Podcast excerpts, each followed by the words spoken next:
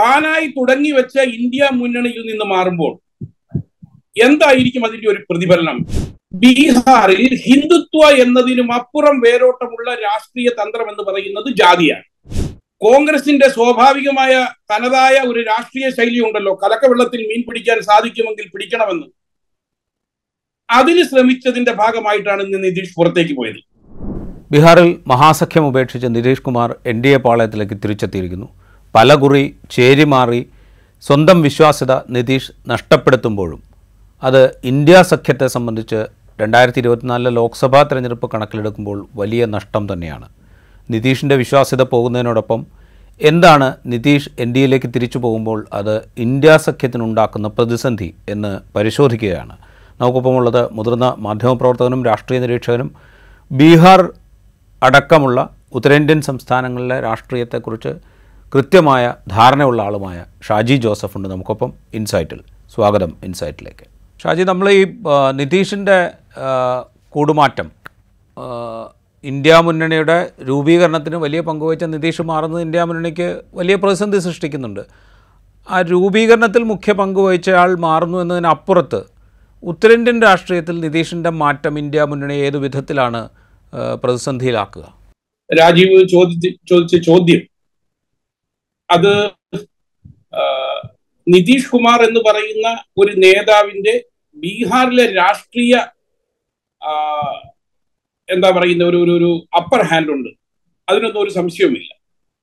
എന്നാൽ ബീഹാറിന്റെ അതിർത്തികൾക്കും അപ്പുറം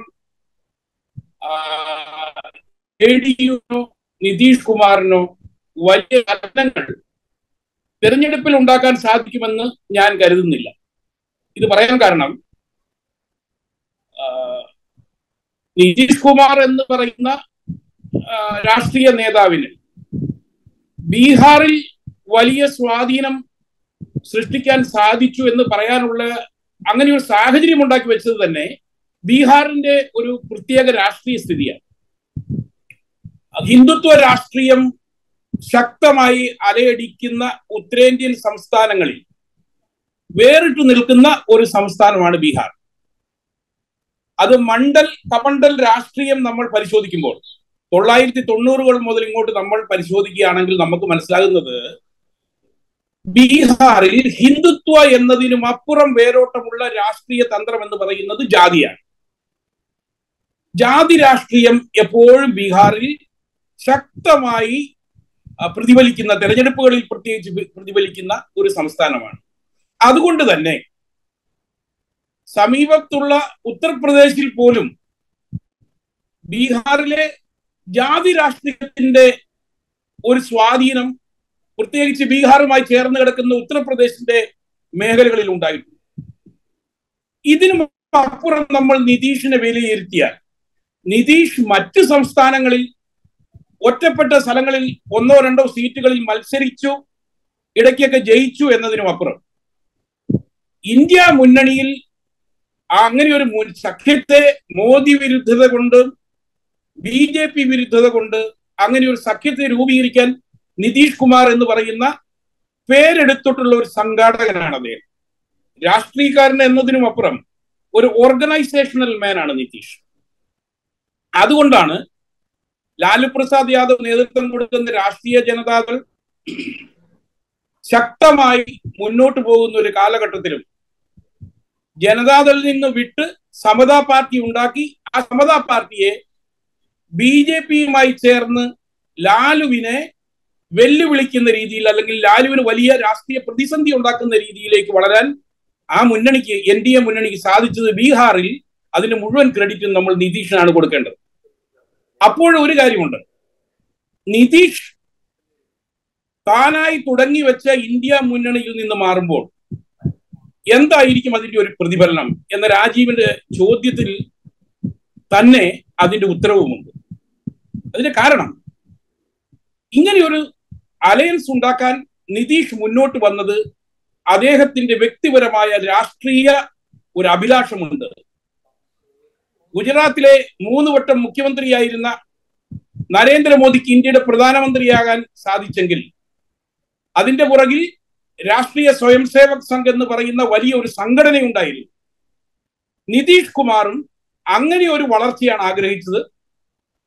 അതിന്റെ പുറകിലേക്ക് നമ്മൾ പോയാൽ ഏതാണ്ട് രണ്ടായിരത്തി ഇരുപത്തി രണ്ടിന്റെ തുടക്കം. രണ്ടായിരത്തി ഇരുപത്തി ഒന്നിൽ ബീഹാറിൽ നിതീഷ് കുമാറിന്റെ നമ്മുടെ പുതിയ തലമുറ ചങ്സ് എന്ന് പറയല്ലേ ഏറ്റവും അടുത്ത അദ്ദേഹത്തിന്റെ ചങ്ങാതിയാണ് ലലൻ സിംഗ്. അതായത് ഈ കഴിഞ്ഞ ഒരു മാസം മുമ്പ് വരെ പാർട്ടിയുടെ പ്രസിഡന്റ് ആയിരുന്ന ലലൻ ബാബു എന്ന് പോപ്പുലർലി അറിയപ്പെടുന്ന ലലൻ സിംഗിനെ സംബന്ധിച്ചിടത്തോളം നിതീഷ് കുമാറിനെ ഇന്ത്യയുടെ പ്രധാനമന്ത്രി ആക്കുക എന്ന ഒരു ആഗ്രഹം അവർ രണ്ടുപേരും ഷെയർ ചെയ്തിരുന്നു. അതുകൊണ്ടാണ് രാഷ്ട്രീയ ജനതാദളിന്റെ നേതാവായ ലാലു പ്രസാദ് യാദവിനെ നേരിട്ട് കണ്ട് ബീഹാറിന്റെ രാഷ്ട്രീയത്തിൽ ഒരു മാറ്റം വേണമെന്ന് നിതീഷ് ആഗ്രഹിക്കുന്നു എന്ന് അദ്ദേഹം അറിയിച്ചു. ഞാൻ ഈ പറയുന്ന കാര്യങ്ങൾ ഈ കഴിഞ്ഞ കുറെ നാളുകളായി ബീഹാറിലെ ലാലു പ്രസാദ് യാദവുമായും നിതീഷ് കുമാറുമായും ഒക്കെ അവരുടെയൊക്കെ ക്ലോസ് ക്വാർട്ടേഴ്സിൽ പ്രവർത്തിക്കുന്ന നമ്മുടെ സോഴ്സസ് കൺവേ ചെയ്യുന്നതാണ്. ലാലു പ്രസാദ് യാദവ് എന്ന് പറയുന്ന നേതാവിന് തന്റെ മകനെ ബീഹാറിന്റെ മുഖ്യമന്ത്രിയാക്കണമെന്ന ഒരാഗ്രഹം പരമോന്നതമായിട്ടുണ്ട് എന്ന് മനസ്സിലാക്കുന്ന നിതീഷ് കുമാറിന്റെ പക്ഷം. നിതീഷ് കുമാർ പ്രധാനമന്ത്രിയായാൽ ബീഹാറിന്റെ മുഖ്യമന്ത്രി പദം തേജസ്വി യാദവിന് ഹാൻഡ് ഓവർ ചെയ്യാൻ നിതീഷ് തയ്യാറാണ് എന്നറിയിച്ചപ്പോൾ ഈ പദ്ധതിയിലേക്ക് അദ്ദേഹം കടന്നു വരികയാണ് ചെയ്തത്. ഇവിടെ ലാലു പ്രസാദ് യാദവ് ഇതിന് തയ്യാറാകുമെന്ന് ഉറപ്പ് കൊടുത്തപ്പോൾ നിതീഷിന് വേണ്ടി കോൺഗ്രസിനെ തയ്യാറാക്കണം പ്രധാനമന്ത്രി പദത്തിലേക്ക് നിതീഷിനെ കൊണ്ടുവരാൻ കോൺഗ്രസിനെ തയ്യാറാക്കേണ്ട ഉത്തരവാദിത്തമാണ് ലാലു പ്രസാദ് യാദവിന് കിട്ടിയത്. പിന്നീട് അത് സംഭവിച്ചതൊക്കെ നമ്മുടെ മുൻപിൽ തന്നെയാണ് സംഭവിച്ചത്. ഇന്ത്യ മുന്നണി എന്ന് പറയുന്ന ഒരു മുന്നണിയെ തയ്യാറാക്കിയതും അതിന്റെ മീറ്റിംഗ് പട്നയിൽ തുടങ്ങുന്ന മീറ്റിംഗ് മുതൽ ഇങ്ങോട്ടുള്ള ഓരോ സംഭവങ്ങളിൽ കോൺഗ്രസ് എന്ന് പറയുന്ന പാർട്ടി നിതീഷ് കുമാർ എന്ന് പറയുന്ന നേതാവിനെ എത്രത്തോളം വിശ്വസിക്കാം എന്നൊരു ചോദ്യം കോൺഗ്രസിന് മുമ്പിൽ എപ്പോഴും ഉണ്ട്. അത് സ്വാഭാവികമാണ്. നിതീഷിനെ അറിയാവുന്നവർക്കൊക്കെ അറിയാം. എന്നാൽ കോൺഗ്രസിനെ സംബന്ധിച്ചിടത്തോളം കോൺഗ്രസ് മോദി വിരുദ്ധത പ്രസംഗിക്കുമ്പോഴും ബി ജെ പി അധികാരത്തിൽ നിന്ന് മാറ്റേണ്ടത് ഈ രാജ്യത്തിന്റെ ആവശ്യമാണെന്ന് ഘോരഘോരം പറയുമ്പോഴും കോൺഗ്രസിന്റെ ഏറ്റവും വലിയ താല്പര്യം എന്ന് പറയുന്നത് രാഹുൽ ഗാന്ധിയെ പ്രധാനമന്ത്രി പദത്തിൽ എത്തിക്കുക എന്നുള്ളതാണ്. എന്നാൽ നിലവിലെ രാഷ്ട്രീയ സാഹചര്യങ്ങൾ വെച്ച് നോക്കുമ്പോൾ അതിനുള്ള സാധ്യത കോൺഗ്രസിന് മുമ്പിൽ വളരെ ചെറുതാണെന്ന് കോൺഗ്രസ് അറിയാമായിരുന്നിട്ട്. കോൺഗ്രസ് ഇന്ത്യ മുന്നണിയിൽ നിന്നുകൊണ്ട് തന്നെ കോൺഗ്രസിന്റെ സ്വാഭാവികമായ തനതായ ഒരു രാഷ്ട്രീയ ശൈലി ഉണ്ടല്ലോ കലക്കവെള്ളത്തിൽ മീൻ പിടിക്കാൻ സാധിക്കുമെങ്കിൽ പിടിക്കണമെന്ന്. അതിന് ശ്രമിച്ചതിന്റെ ഭാഗമായിട്ടാണ് ഇന്ന് നിതീഷ് പുറത്തേക്ക് പോയത്. നമുക്കറിയാമല്ലോ രാജീവേ ഒരാൾ കൺവീനർ ആയിരുന്നു കൊണ്ട് തെരഞ്ഞെടുപ്പിന്റെ ഫലം വന്നതിന് ശേഷം മറുകണ്ഠം ചാടി ചരിത്രം ഇന്ത്യയിലുണ്ട്. ഞാനിപ്പോഴും ഓർക്കുന്നു ടി ഡി പിയുടെ നേതാവായിരുന്ന ചന്ദ്രബാബു നായിഡു കൺവീനറായിരുന്ന തൊള്ളായിരത്തി തൊണ്ണൂറ്റി എട്ടിലെ തെരഞ്ഞെടുപ്പോ തൊണ്ണൂറ്റി ഒൻപതിലെ തെരഞ്ഞെടുപ്പോ ആണെന്നാണ് എനിക്ക് തോന്നുന്നത്. തെരഞ്ഞെടുപ്പിന് ഫലം വന്ന ശേഷം നമ്മൾ ഹർകിഷൻ സിംഗ് സുർജിത്തിനെ കണ്ടപ്പോൾ ഹർകിഷൻ സിംഗ് സുർജിത്ത് അന്ന് പറഞ്ഞ ഒരു ഡയലോഗ് എനിക്ക് ഇപ്പോഴും ഓർമ്മയുണ്ട്. अरे भाई क्या करे हम लोग का कन्वीनर चला गया भाजपा में എന്ന് വെച്ചാൽ തെരഞ്ഞെടുപ്പിന്റെ ഫലം വന്ന് കൺവീനറെ തെരഞ്ഞെടുത്ത് തെരയുമ്പോൾ കൺവീനർ അപ്പോൾ വാജ്പേയി ക്യാമ്പിലേക്ക് അല്ലെങ്കിൽ എൻ ഡി എയിലേക്ക് കുടിയേറിയിരുന്നു. പിന്നീടുള്ള ചരിത്രം നമുക്കറിയാം. അപ്പോൾ കൺവീനർ ആയതുകൊണ്ട് ഒരാൾ പ്രധാനമന്ത്രി പദത്തിൽ എത്തണമെന്ന് നിർബന്ധമില്ല എന്ന് അറിയാവുന്ന കോൺഗ്രസ് മമതാ ബാനർജിയെ ഉപയോഗിച്ച് നിതീഷിന്റെ കൺവീനർ പദവിയിലേക്കുള്ള ഔദ്യോഗികമായ പ്രഖ്യാപനം തടയുകയാണ് ഇത് കൃത്യമായി മനസ്സിലാക്കുന്ന നിതീഷ് കുമാർ. നിതീഷ് കുമാറിനെ സംബന്ധിച്ചിടത്തോളം ബീഹാറിൽ നിതീഷ് കുമാർ ഇന്നെവിറ്റബിൾ ആണ് ബീഹാർ രാഷ്ട്രീയത്തിൽ ഇന്നത്തെ നിലയിൽ. അതുകൊണ്ടാണ് നിതീഷ് കുമാർ ലാലു പ്രസാദ് യാദവുമായി രണ്ടാം വട്ടം കൈകോർക്കുമ്പോൾ നിതീഷ് കുമാറിന്റെ മനസ്സിലുണ്ടായിരുന്നത് രണ്ട് കാര്യങ്ങളാണ്. ഒന്ന് രണ്ടായിരത്തി ഇരുപതിലെ തെരഞ്ഞെടുപ്പിൽ ഒരേ മുന്നണിയിൽ മത്സരിച്ചു കൊണ്ടിരുന്നപ്പോഴും ബി ജെ പി അദ്ദേഹത്തെ ഇല്ലായ്മ ചെയ്യാൻ വേണ്ടിയിട്ട് ലോക് ജനശക്തി പാർട്ടിയുടെ നേതാവായ ചിറാഗ് പാസ്വാന്റെ പാർട്ടിയെ കൊണ്ട് നിതീഷ് മത്സരിച്ച എല്ലാ സീറ്റുകളിലും കാൻഡിഡേറ്റിനെ നിർത്തുകയും മാക്സിമം ആളുകളെ പരാജയപ്പെടുത്തുകയും ചെയ്തുകൊണ്ട് ബി ഏറ്റവും വലിയ കക്ഷിയായി മാറാനുള്ള ശ്രമം നടത്തി ബീഹാറിൽ. എന്നാൽ നിതീഷിന് കൃത്യമായി അതിനെ നിയന്ത്രിക്കാൻ സാധിച്ചു എന്നതിന്റെ കാരണം നാൽപ്പത്തി അഞ്ച് എം എൽ എമാർ ജയിച്ചു വന്നു എന്നുള്ളതാണ് നിതീഷിന്റെ. അതുകൊണ്ട് നിതീഷിനെ കൂടാതെ ഒരു ഗവൺമെന്റ് അവിടെ ഉണ്ടാകില്ല എന്ന് ബി ജെ പിക്ക് അറിയാമായിരുന്നു. അവിടെയാണ് ബി ജെ പി നിതീഷിനെ മുഖ്യമന്ത്രിയാക്കാനുള്ള തയ്യാറെടുപ്പുകൾ നടത്തിയത്. ഇതിനും അപ്പുറം ലാലു പ്രസാദ് യാദവ് എന്ന് പറയുന്ന ബീഹാറിലെ ഇപ്പോഴും വലിയ സ്വാധീനമുള്ള നേതാവ്. ഏതാണ്ട് പതിനേഴ് ശതമാനം വോട്ട് മുസ്ലിം യാദവ കോമ്പിനേഷൻ എം വൈ എന്ന് നമ്മൾ വിളിക്കുന്ന കോമ്പിനേഷന്റെ വോട്ട് ബാങ്ക് ഇപ്പോഴും അചഞ്ചലമായി ലാലുവിനോടൊപ്പം നിൽക്കുന്നത് കൊണ്ട് ലാലുവിനെ സംബന്ധിച്ചിടത്തോളം തന്റെ മകനെ മുഖ്യമന്ത്രിയാക്കാൻ ഒരു അവസരം കിട്ടുമെങ്കിൽ അതാണ് ഏറ്റവും വലുത് എന്ന് കരുതുന്നത്. കാരണം ലാലുവിന്റെ ആരോഗ്യം അത്ര നല്ലതല്ല എന്ന് ലാലുവിനറിയാം. തന്റെ അസാന്നിധ്യത്തിൽ ആർ ജെ ഡിയുടെയും തേജസ്വി യാദവിന്റെയും രാഷ്ട്രീയം എന്തായി മാറുമെന്ന് വളരെ ആശങ്കയുള്ള ലാലു യാദവ്. നിതീഷ് കുമാറിന് വേണ്ടിയിട്ട് ലലൻ സിംഗ് ലാലുവിന് മുമ്പിൽ വെച്ച നിതീഷ് പ്രധാനമന്ത്രിയും തേജസ്വി മുഖ്യമന്ത്രിയുമാകട്ടെ എന്ന ആ ഒരു പ്ലാൻ ആ പ്ലാനിൽ ലാലു സ്വീകരിക്കാനുള്ള കാരണം ഇതായിരുന്നു. പിന്നീട് സംഭവിച്ചതൊക്കെ നമുക്ക് മുൻപിൽ ചരിത്രമായി ഇപ്പോഴും നിൽക്കുകയാണ്.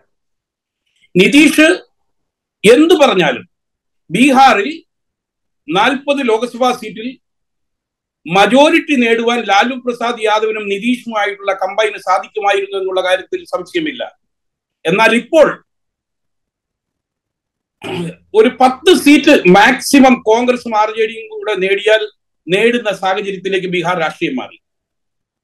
അല്ല എങ്കിൽ ബി ജെ പി ഒരു പതിനഞ്ച് സീറ്റിലേക്ക് ഒതുക്കപ്പെടുമായിരുന്നു എന്നുള്ളതിലും യാതൊരു സംശയവുമില്ലായിരുന്നു ഇവിടെ സംഭവിച്ചത് കോൺഗ്രസ് ഞാൻ നേരത്തെ പറഞ്ഞതുപോലെ നിതീഷ് കുമാറിനെ കൺവീനറാക്കാൻ സമ്മതിക്കാതെ ഭാരത് ജോഡോ ന്യായ യാത്രയുമായി ഇറങ്ങിയപ്പോൾ അതിപ്പോൾ വേണമോ എന്ന് ചോദിച്ച സഖ്യകക്ഷികളോട് വളരെ നിരുത്തരവാദപരമായി പെരുമാറി എന്നുള്ളതിൽ യാതൊരു സംശയവുമില്ല. അപ്പോൾ നിതീഷ് കുമാറിന്റെ ചലനങ്ങൾ ബീഹാറിൽ നിലനിൽക്കുന്നു രാഷ്ട്രീയപരമായി തെരഞ്ഞെടുപ്പ് ഫലത്തിലൂടെ നമ്മൾ നോക്കുകയാണെങ്കിലും അത് വലിയ സ്വാധീനമായി ബീഹാറിൽ നിൽക്കും. പക്ഷെ ഒരു കാര്യമുണ്ട് രാജീവ്. ഇത് വരുത്തിവെച്ച ഒരു പ്രതീതി ഉണ്ടല്ലോ. ദേശീയ തലത്തിൽ ഒരു പ്രതീതി. നിതീഷ് കുമാറിന്റെ കൂടുമാറ്റം അത് വരുത്തിവെച്ച ഒരു പ്രതീതി എന്ന് പറയുന്നത് ഇന്ത്യ മുന്നണിയെ സംബന്ധിച്ചിടത്തോളം അതിജീവിക്കാൻ ഉള്ള സമയം അവർക്കുണ്ടോ എന്ന് എനിക്ക് വലിയ സംശയമുണ്ട്. അതോടൊപ്പം തന്നെ നമുക്കറിയാം ഈ കോൺഗ്രസ് എന്ന് പറയുന്ന പാർട്ടി ഈ പാർട്ടിയെ കണ്ണുരുട്ടി പേടിപ്പിക്കാൻ പ്രാദേശിക നേതാക്കൾ ശ്രമിക്കുന്നു എന്നതും ഒരു വാസ്തവം തന്നെയാണ്. കോൺഗ്രസിന്റെ ബലഹീനതകളെ മുതലെടുക്കുന്നു എന്ന് തോന്നുന്ന രീതിയിൽ പ്രാദേശിക പാർട്ടികൾ പെരുമാറുമ്പോൾ ഉദാഹരണമായി നമ്മൾ മമതയുടെ ഈ കഴിഞ്ഞ പ്രസ്താവന നമുക്കറിയാമല്ലോ. അവരവരുടെ തട്ടകത്തിൽ അവർ കോൺഗ്രസിനെ ഒതുക്കാൻ ശ്രമിക്കുന്നു എന്നൊരു വികാരം കോൺഗ്രസിനുള്ളിൽ കൂടിക്കൂടി വരികയാണ്.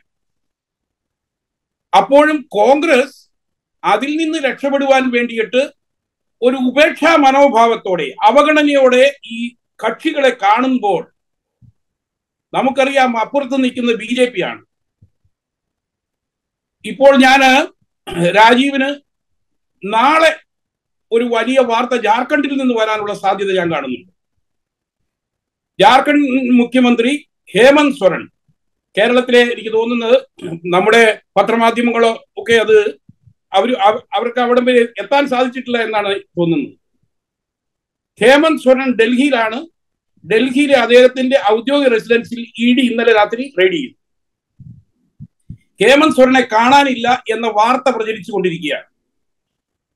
ഈ വാർത്ത അദ്ദേഹത്തിന്റെ പിതാവായ സൊരനെ കുറിച്ചും ഒരു കാലത്ത് ഉണ്ടായതാണെന്ന് നമുക്കറിയാമല്ലോ. ക്യാബിനറ്റ് മന്ത്രിയായിരുന്നപ്പോൾ ഷിബു സൊരനെ കാണാതെ പോയില്ലേ? ചിരുടി കേസിന്റെ അന്വേഷണം വന്നപ്പോൾ. അപ്പോൾ ഹേമന്ത് സോറൻ ഇപ്പോൾ ഇന്ന് മീറ്റിംഗ് വിളിച്ചിരിക്കുകയാണ് ജാർഖണ്ഡിൽ റാഞ്ചിയിൽ എം എൽ എമാരുടെ. നാളത്തെ വാർത്ത വരുന്നത് മിക്കവാറും ജാർഖണ്ഡിൽ നിന്നായിരിക്കും. അപ്പോൾ ബി ജെ പി നേതൃത്വം കൊടുക്കുന്ന എൻ ഡി എ അതിന്റെ ശക്തനായ നേതാവായി ഒറ്റയാൻ നേതാവായി മുന്നേറുന്ന നരേന്ദ്രമോദി ഈ വരുന്ന ലോക്സഭാ തെരഞ്ഞെടുപ്പിൽ നാനൂറ് സീറ്റെങ്കിലും നേടണമെന്നുള്ള അവരുടെ ലക്ഷ്യം പ്രാപ്തിക്കായിട്ട് ഹിന്ദിയിൽ പറയും പോലെ സാം ദാം ദണ്ഡ് ഭേദ് എല്ലാ വഴികളും സ്വീകരിച്ചു കൊണ്ടിരിക്കുകയാണ്. അതിന്റെ ഭാഗമായി കോൺഗ്രസിന് കോൺഗ്രസ് കാണിച്ച അവഗണനയ്ക്ക് ഒരു മറുപടി കൊടുക്കാൻ നിതീഷ് കുമാർ മുന്നോട്ട് വന്നപ്പോൾ എല്ലാ വാതിലുകളും അടഞ്ഞിരിക്കുന്നു നിതീഷിനെന്ന് ഘോരഘോരം പ്രസംഗിച്ച ബി ജെ പി പോലും ഒരു വാതിൽ തുറന്നിട്ടിരിക്കുകയാണ് നിതീഷിന് വേണ്ടിയിട്ട്. ഹേമന്ത് സോറനെ അറിയാവുന്നവർ വളരെ കൃത്യമായി പറയുന്നുണ്ട്. ഹേമന്ത് സോറനുമായി ബി ജെ പി ഒരു ബാർഗെയിനിൽ ഏർപ്പെടാൻ ശ്രമിച്ചപ്പോൾ അതിനെ അദ്ദേഹം തള്ളിക്കളഞ്ഞു. ആ ഹേമന്ത് സോറനെ വരുതിയിൽ കൊണ്ടുവരുവാൻ വേണ്ടിയിട്ട് ഇപ്പോൾ ഇ ഡി പൂർണമായ ശക്തിയോടെ ഇറങ്ങിയിരിക്കുകയാണ്. നാളെയോ നാളെ കഴിഞ്ഞോ ഹേമന്ത് സോറൻ അറസ്റ്റ് ചെയ്യപ്പെട്ടാൽ പോലും നമ്മൾ അതിശയിക്കാനില്ല. കാരണം അത്രയും വലിയ ശക്തമായ നീക്കങ്ങളാണ് നടന്നുകൊണ്ടിരിക്കുന്നത്. ബീഹാറിലും ജാർഖണ്ഡിലും ഒറ്റയ്ക്ക് മത്സരിച്ചാൽ അല്ലെങ്കിൽ നിതീഷ് കുമാർ ബീഹാറിലും ഹേമന്ത് സോറൻ ജാർഖണ്ഡിലും കൂടെ ഇല്ലാതെ മത്സരിച്ചാൽ ബി ജെ പിക്ക് പ്രതീക്ഷിക്കുന്ന അത്ര എം പിമാരെ ഈ രണ്ട് സംസ്ഥാനങ്ങളിൽ ജയിപ്പിച്ചെടുക്കാൻ സാധിക്കില്ല എന്ന് ബി ജെ പിക്ക് കൃത്യമായിട്ട് അറിയാം അവിടെയാണ് ഈ നീക്കങ്ങൾ ഇപ്പോൾ നടന്നുകൊണ്ടിരിക്കുന്നത്. നിതീഷ് കുമാർ ഞാൻ നേരത്തെ പറഞ്ഞതുപോലെ കൂടുമാറിയതോടുകൂടി കോൺഗ്രസിന് ഇനി വലിയ വില കൊടുക്കേണ്ടി വരും എന്നത് മാത്രമല്ല കോൺഗ്രസിന് ഈ മുന്നണിയിലെ മറ്റ് കക്ഷികളോട് മറുപടി പറയേണ്ട ഒരു സാഹചര്യം കൂടിയുണ്ട്. അപ്പൊ കോൺഗ്രസ് മോദി വിരുദ്ധത പ്രസംഗിക്കുന്നുണ്ടെങ്കിൽ ബി ജെ പി അധികാരഭ്രഷ്ടമാക്കണമെന്ന് ആഗ്രഹിക്കുന്നുണ്ടെങ്കിൽ സത്യസന്ധമായിട്ട് ഈ രാജ്യത്തെ ജനങ്ങളോട് എന്താണ് തങ്ങൾ പ്രവർത്തിച്ചു കൊണ്ടിരിക്കുന്ന ഈ മുന്നണിയെ ശക്തമാക്കാൻ എന്നതിന് മറുപടി കൂടി പറയേണ്ടി വരുന്ന ഒരു കാലഘട്ടത്തിലേക്കാണ് നമ്മൾ ഇപ്പോൾ പ്രവേശിക്കുന്നത് രാജീവ്. റൈറ്റ് നമ്മളിത് പറയുമ്പോൾ പ്രായോഗിക രാഷ്ട്രീയത്തിൽ ഇതിങ്ങനെ ആയിരിക്കെ തന്നെ ഈ കാസ്റ്റ് സെൻസസ് ബീഹാറിൽ നടത്തിയത്. അതായത് R J D Congress J D U സഖ്യ സർക്കാർ കാസ്റ്റ് സെൻസസ് നടത്തുകയും അതിന്റെ വിവരങ്ങൾ പുറത്തുവിടുകയും അതനുസരിച്ച് ചില തീരുമാനങ്ങൾ എടുക്കുകയും ഒക്കെ ചെയ്തത് ബി ജെ പിക്കെതിരായ വലിയൊരു രാഷ്ട്രീയ നീക്കമായി വ്യാഖ്യാനിക്കപ്പെടുകയും മറ്റ് ഇന്ത്യയിലെ മറ്റ് ഘടകകക്ഷികൾ അത് ഏറ്റെടുക്കുകയും കാസ്റ്റ് സെൻസസിന് വേണ്ടി വാദിക്കുകയും ഒക്കെ അപ്പോൾ ഒരു ഒരു പ്രായോഗിക രാഷ്ട്രീയത്തിനപ്പുറത്ത് ബി ജെ പിയെ എതിരിടാൻ ഒരു പ്രത്യയശാസ്ത്ര നീക്കമായി അല്ലെങ്കിൽ ഒരു മറു ബദൽ രാഷ്ട്രീയ നീക്കമായി ഈ കാസ്റ്റ് സെൻസസ് ഉപയോഗപ്പെടുത്തുന്ന കാഴ്ച നമ്മൾ കണ്ടു.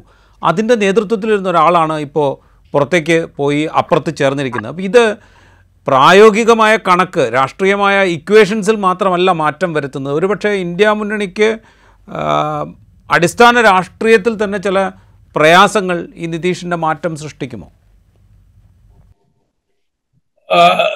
ഒരു കാര്യം വളരെ വ്യക്തമാണ് രാജീവ്.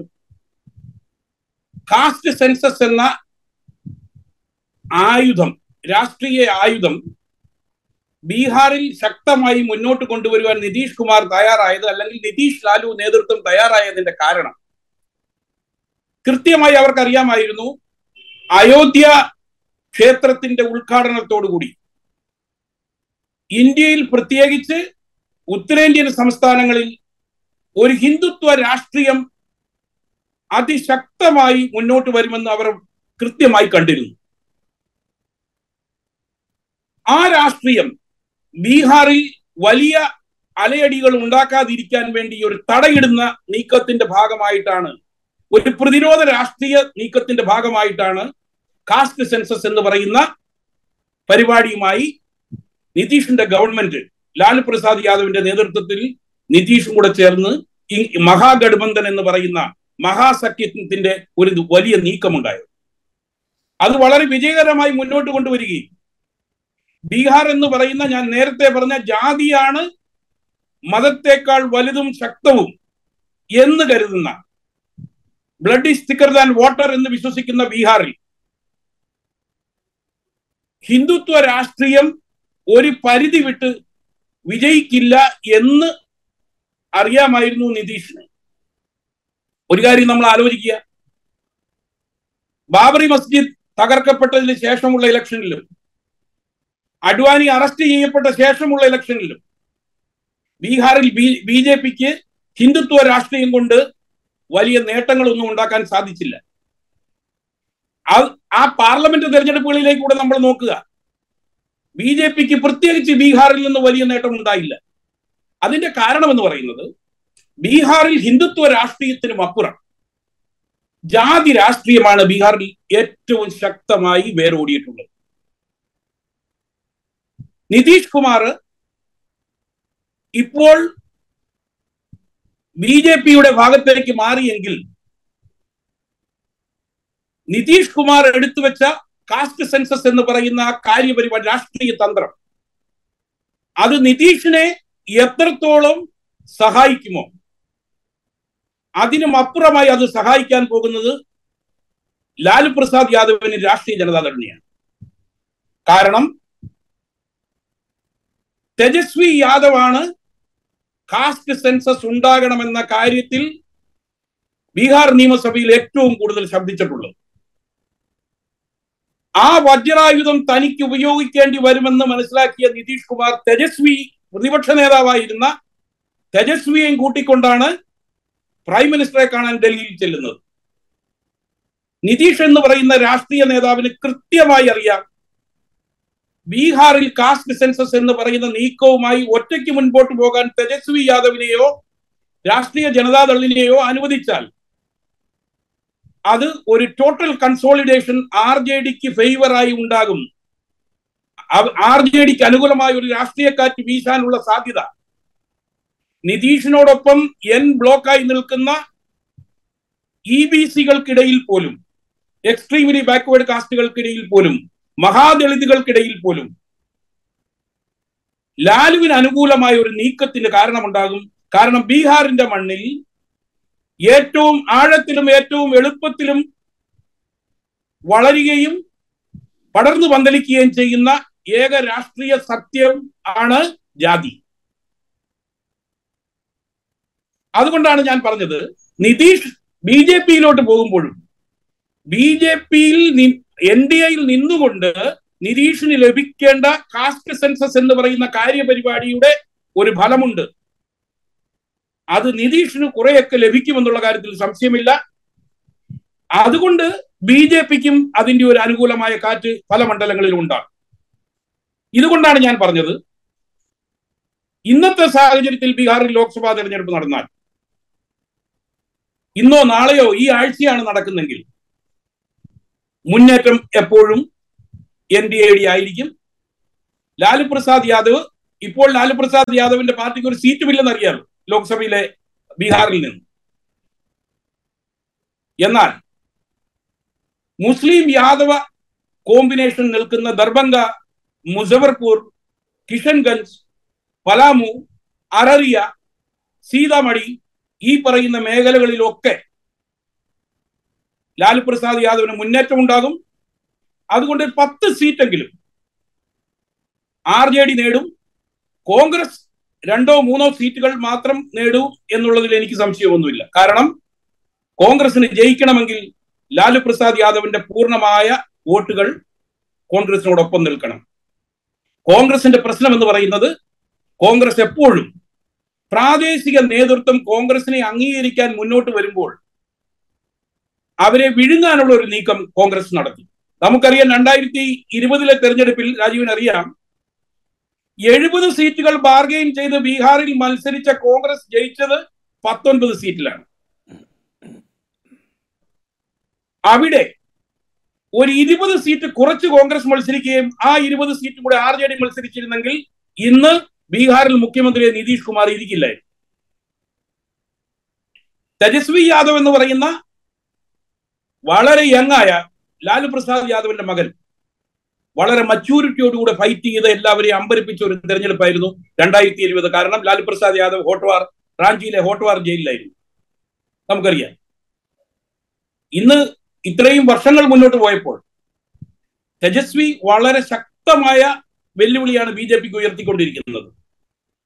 നിതീഷ് കൂടെ തേജസ്വിയുടെ കൂടെ ചേർന്നപ്പോൾ ബി ജെ പിക്ക് പ്രസംഗങ്ങളല്ലാതെ ഒന്നും ചെയ്യാൻ ബീഹാറിലില്ലായിരുന്നു. അവിടെ നിന്നാണ് ബി ജെ പി ഇപ്പോൾ തിരിച്ചുവരവിനുള്ള ശ്രമം നടത്തുന്നതും അത് ഏതാണ്ട് ഫലം കാണുന്ന രീതിയിലേക്ക് മുന്നോട്ട് പോകുന്നു രാജീവ്. റൈറ്റ് നമ്മളിത് പറയുമ്പോൾ ബീഹാറിന് പുറത്തേക്ക് നിതീഷിന് ഇലക്ട്രൽ പൊളിറ്റിക്സിൽ കാര്യമായ ഒന്നും ചെയ്യാനില്ല. അതുകൊണ്ട് തന്നെ ബീഹാറിന് പുറത്തേക്ക് ഇപ്പോൾ ഇന്ത്യ സഖ്യത്തെ വലിയ തോതിൽ ഈ നിതീഷിന്റെ മാറ്റം ബാധിക്കില്ല. നേരത്തെ താങ്കൾ സൂചിപ്പിച്ചതുപോലെ ഇതാ അതിന്റെ ഇന്ത്യ സഖ്യത്തിന് അടിത്തറയിട്ട ആൾ തന്നെ പോയിരിക്കുന്നു എന്ന സംഘപരിവാരത്തിന്റെ അല്ലെങ്കിൽ ബി ജെ പിയുടെ ശക്തമായ പ്രചാരണം ഉണ്ടാകും. ആ പ്രചാരണം വോട്ടർമാരുടെ ഇടയിൽ ഒരു ആശയക്കുഴപ്പം ഉണ്ടാക്കും എന്നതിനപ്പുറത്ത് ഒരു വലിയ ആഘാതം ഇന്ത്യ മുന്നണിക്ക് ബീഹാറിന് പുറത്തുണ്ടാക്കാൻ നിതീഷിന് സാധിക്കില്ല. ഒരിക്കലുമില്ല. അതിന് കാരണം Nitish has never been a pan Indian leader പ്രത്യേകിച്ച് നമ്മുടെ കൗബൽറ്റ് എടുക്കുക. കൗബൽറ്റിൽ പോലും നിതീഷ് ആ സ്വീകാര്യത ഉണ്ടാക്കാൻ ഒരു ക്രെഡി the loss of his political credibility has you know ആ വിശ്വാസ്യതയുടെ നഷ്ടം. നിതീഷിനെ എന്തെങ്കിലുമൊക്കെ ഒരു അക്സെപ്റ്റൻസ് ഏതെങ്കിലും സംസ്ഥാനങ്ങളിൽ ബീഹാറിന് പുറത്തുണ്ടായിരുന്നെങ്കിൽ അതും ഒബ്ലിട്രേറ്റ് ചെയ്തിരിക്കുകയാണ്. ഇന്നലെ ഞാൻ ബീഹാറിൽ എന്നോടൊപ്പം ജോലി ചെയ്തുകൊണ്ടിരുന്ന ഒരു ജേർണലിസ്റ്റിനോട് സംസാരിച്ചപ്പോൾ അദ്ദേഹം ഹിന്ദി ഹിന്ദുസ്ഥാനിലാണ് ജോലി ചെയ്തുകൊണ്ടിരുന്നത്. ഞാൻ ഇംഗ്ലീഷ് ഹിന്ദുസ്ഥാൻ ടൈംസിലായിരുന്നു. സിസ്റ്റർ പബ്ലിക്കേഷൻസ് ആണ്. ഞാൻ അദ്ദേഹത്തോട് ചോദിച്ചപ്പോൾ അദ്ദേഹം ഉപയോഗിച്ചൊരു വാക്ക്. നിതീഷ് കാ രാജ്നീതി ധസ് ഗയ എന്നാ പറഞ്ഞത്. എന്ന് പറഞ്ഞാൽ മണ്ണടിഞ്ഞു നിതീഷിന്റെ രാഷ്ട്രീയം. ഈ ലോക്സഭാ തെരഞ്ഞെടുപ്പ് കഴിഞ്ഞ് ഒരു മാസം കഴിഞ്ഞാൽ ബി ജെ പി ഭരണത്തിൽ ഉണ്ടെങ്കിലും ഇല്ലെങ്കിലും നിതീഷ് കുമാറിനെ ബി ജെ പി താഴെ ഇറക്കിയിരിക്കും. ബീഹാറിൽ ഒരു തെരഞ്ഞെടുപ്പ് ഉണ്ടാക്കാൻ അവർ തയ്യാറാകും. കാരണം നിതീഷ് പരാജയപ്പെടുന്ന ഒരു തെരഞ്ഞെടുപ്പാണെന്ന് തിരിച്ചറിയുന്ന ജനം എൻ ഡി എയെ സപ്പോർട്ട് ചെയ്യുമെന്നുള്ള ഒരു ആ- ഒരു താല്പര്യമുണ്ടാകും. അതുകൊണ്ട് ബി ജെ പിക്ക് ഏറ്റവും വലിയ ഒറ്റക്കക്ഷിയായി ജയിച്ചു വരാൻ സാധിക്കുമെന്നുള്ള പ്രതീക്ഷയിലാണ് ബി ജെ പി ഇപ്പോൾ മുന്നോട്ട് പോകുന്നത്.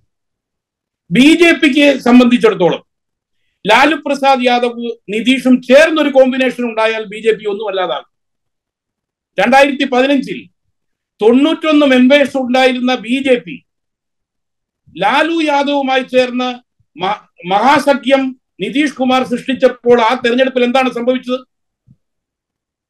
അൻപത്തി മൂന്ന് സീറ്റിലേക്ക് ചുരുക്കപ്പെട്ടു. ഇത് കാണിക്കുന്നത് ബീഹാറിൽ ബി ജെ പി എത്ര തന്നെ മോദി വൈഭവം കൊണ്ട് ഇലക്ഷന് വേണ്ടി ചെന്നാലും അല്ലെങ്കിൽ ഇലക്ഷൻ നേരിട്ടാലും ബീഹാറിന്റെ മണ്ണിൽ ബി ജെ പി ഇപ്പോഴും ശക്തമായ ഒരു പാർട്ടിയല്ല. ബീഹാറിൽ ബി ജെ പിക്ക് ജയിക്കണമെങ്കിൽ നിതീഷ് കുമാറിനെ പോലുള്ള പ്രാദേശിക തലത്തിൽ ശക്തമായ നേതൃത്വമുള്ള സപ്പോർട്ടുള്ള പിന്തുണയുള്ള നേതാക്കൾ കൂടെ വേണം. ബി ജെ പിയുടെ ഹിന്ദുത്വ രാഷ്ട്രീയം ബീഹാറിൽ വലിയ ചലനങ്ങൾ ഉണ്ടാക്കില്ല. ഒട്ടും ഉണ്ടാക്കില്ല എന്നല്ല ഞാൻ പറഞ്ഞത്.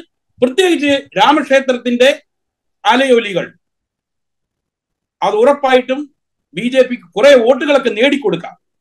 പക്ഷെ ഒരു വിജയിക്കുന്ന ഒരു വിന്നിംഗ് കോമ്പിനേഷൻ ബി ജെ പിക്ക് വേണമെങ്കിൽ ബീഹാറിൽ നിതീഷ് കുമാറിന് ആവശ്യമാണ്. അതുകൊണ്ടാണ് എല്ലാ വാദികളും അടഞ്ഞിരിക്കുന്നു എന്ന് പ്രസംഗിച്ചിട്ടും നിതീഷിനെ സ്വീകരിക്കേണ്ടി വിനയ പുരസ്കാരം സ്വീകരിക്കേണ്ടി വരുന്ന ഒരു സാഹചര്യം ഉണ്ടായത്. അതുകൊണ്ട് നിതീഷ് കുമാർ ബീഹാറിന് പുറത്ത് ഇന്ത്യ മുന്നണിയെ വലിയ ചലനങ്ങൾ ഉണ്ടാക്കാൻ സാധിക്കില്ല. എന്നാൽ ഒരു കാര്യം ഞാൻ പറയാം. നിതീഷ് കുമാറിന്റെ പ്രൈം മിനിസ്റ്റർ പദവി എന്ന സ്വപ്നം വെച്ചുകൊണ്ട് അദ്ദേഹം ഇന്ത്യ മുന്നണിയിൽ നിന്നിരുന്നെങ്കിൽ ഈ തെരഞ്ഞെടുപ്പിൽ ഇന്ത്യ മുന്നണി വിജയിച്ചില്ലെങ്കിലും ലോക്സഭാ തിരഞ്ഞ ആസന്നമാകുന്ന ലോക്സഭാ തെരഞ്ഞെടുപ്പിൽ വിജയിച്ചില്ലെങ്കിലും നിതീഷ് കുമാർ ഒരു പാൻ ഇന്ത്യൻ ലീഡറായി മാറി. കാരണം അഴിമതി രഹിത ഒരു ഇമേജ് അദ്ദേഹത്തിനുണ്ട്. അദ്ദേഹത്തിനെതിരെ പല ആരോപണങ്ങൾ വന്നപ്പോഴും അതൊന്നും സ്ഥാപിക്കാൻ ബി ജെ പിക്ക് സാധിച്ചില്ല എന്നുള്ളത്. പിന്നെ ഞാൻ ലാലു പ്രസാദ് യാദവിന്റെ ബീഹാറും നിതീഷ് കുമാറിന്റെ ബീഹാറും കണ്ട ഒരാൾ അവിടെ ജീവിച്ച ഒരാൾ എന്ന നിലയിൽ എനിക്ക് വളരെ കൃത്യമായി പറയാൻ സാധിക്കും. നിതീഷ് കുമാറിന്റെ നേട്ടം എന്തെന്ന് എന്നോട് ചോദിച്ചാൽ ഞാൻ പറയുന്നത് നിയമവാഴ്ച ബീഹാറിൽ തിരിച്ചു കൊണ്ടു കൊണ്ടുവന്നു എന്നുള്ളതാണ്. രണ്ടാമത് ബീഹാറിൽ നിതീഷ് കുമാറിന്റെ ഗവൺമെന്റ് റോഡുകൾ നിർമ്മിച്ചു എന്നുള്ളതാണ്. തൊള്ളായിരത്തി തൊണ്ണൂറ് മുതൽ രണ്ടായിരം വരെയുള്ള കാലഘട്ടം ബീഹാർ എന്തായിരുന്നു എന്ന് ബീഹാറിൽ ജീവിച്ചു പഠിച്ച ആളാണ്. അതുകൊണ്ട് നിതീഷ് കുമാർ നല്ലൊരു ഭരണകർത്താവാണ്. അഴിമതിരഹിതമായ ഇമേജ് ഉള്ള ആളാണ്. പക്ഷേ രാഷ്ട്രീയമായി അദ്ദേഹത്തിന്റെ വിശ്വാസ്യത അദ്ദേഹം പൂർണമായും ഇല്ലാതാക്കി കളഞ്ഞു മാധ്യമങ്ങൾക്ക് മുന്നിൽ പോലും നിതീഷ് കുമാർ സംസാരിക്കുന്നത് പോലും ആത്മവിശ്വാസമില്ലാതെയാണ്. നിതീഷ് കുമാറിന്റെ തൊള്ളായിരത്തി തൊണ്ണൂറ്റി ഒന്നിലെ ലോക്സഭാ തെരഞ്ഞെടുപ്പിൽ ബാഡ് എന്ന് പറയുന്ന ബീഹാറിലെ മൊക്കാമയ്ക്ക് അടുത്തുള്ള ബാഡ് എന്ന് പറയുന്ന കോൺസ്റ്റിറ്റുവൻസിയിൽ അദ്ദേഹം മത്സരിക്കുമ്പോൾ ആ തെരഞ്ഞെടുപ്പ് കവർ ചെയ്തതാണ് ഞാൻ. നിതീഷ് കുമാർ എന്ന് പറയുന്ന വ്യക്തിക്ക് രണ്ട് മുഖമുണ്ട്. ഒന്ന് അഴിമതിരഹിത പ്രബലനായ ഭരണകർത്താവ് എന്ന മുഖം. രണ്ട് രാഷ്ട്രീയത്തിൽ തന്ത്രങ്ങൾക്ക് പകരം കുതന്ത്രങ്ങളാണ് ആവശ്യമെങ്കിൽ ആ കുതന്ത്രങ്ങളെ ഒരു മടിയും കൂടാതെ ഉപയോഗിക്കുന്ന ഒരു വ്യക്തിയാണ് അദ്ദേഹം. ആ കുതന്ത്രങ്ങൾ ഉപയോഗിച്ചാണ് അദ്ദേഹം വിശ്വാസ്യത നഷ്ടപ്പെട്ട് പെടുത്തിക്കൊണ്ടിരിക്കുന്നത്. നിതീഷ് കുമാറിനെ കുറിച്ച് അദ്ദേഹത്തോട് അദ്ദേഹത്തിന്റെ ഏറ്റവും വലിയ സ്നേഹിതരായ സ്നേഹിതരായ മൂന്നാൽ പേരുമായി എനിക്ക് ബന്ധമുണ്ട്. അവർ ഇന്ന് പറയുന്നത് നിതീഷ് കുമാറിന്റെ രാഷ്ട്രീയ ജീവിതത്തിന്റെ അവസാനം തുടങ്ങിക്കഴിഞ്ഞു. എന്നാണ് അവർ പറയുന്നത്. അപ്പോൾ നമ്മൾ നിതീഷ് കുമാർ ബീഹാറിനപ്പുറം ഇന്ത്യ മുന്നണിയിൽ വലിയ വലിയ സ്വാധീനം ചെലുത്തുമെന്ന് കരുതണ്ട. എൻ ഡി എയെ സംബന്ധിച്ചിടത്തോളം നിതീഷ് കുമാറിന്റെ വരവ് ബീഹാറിൽ നഷ്ടമായി ആകുമെന്നവർ കരുതിയിരുന്ന ഇരുപത് സീറ്റുകൾ തിരിച്ച് എൻ ഡി എക്ക് നേടിക്കൊടുക്കാൻ സാധിക്കുമെന്നുള്ളതാണ് എന്റെ കണക്കുകൂട്ടൽ. കാരണം Nitish E B C Mahadalit രാഷ്ട്രീയം.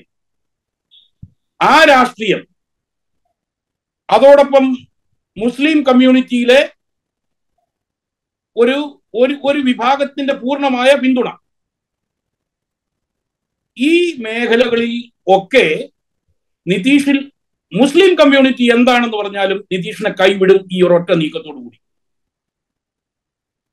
എൻ ബ്ലോക്കായി കോൺഗ്രസ് ആർ ജെ ഡി സഖ്യത്തിന് അവർ വോട്ട് ചെയ്യും. പ്രത്യേകിച്ച് നമുക്കറിയാം ബീഹാറിൽ ബംഗാളിനോട് ചേർന്ന് കിടക്കുന്ന കിഷൻഗഞ്ച് പൂർണിയ അററിയ ഈ മേഖലകളിലൊക്കെ മുസ്ലിം വോട്ടർമാരുടെ വലിയ സ്വാധീനമാണുള്ളത്.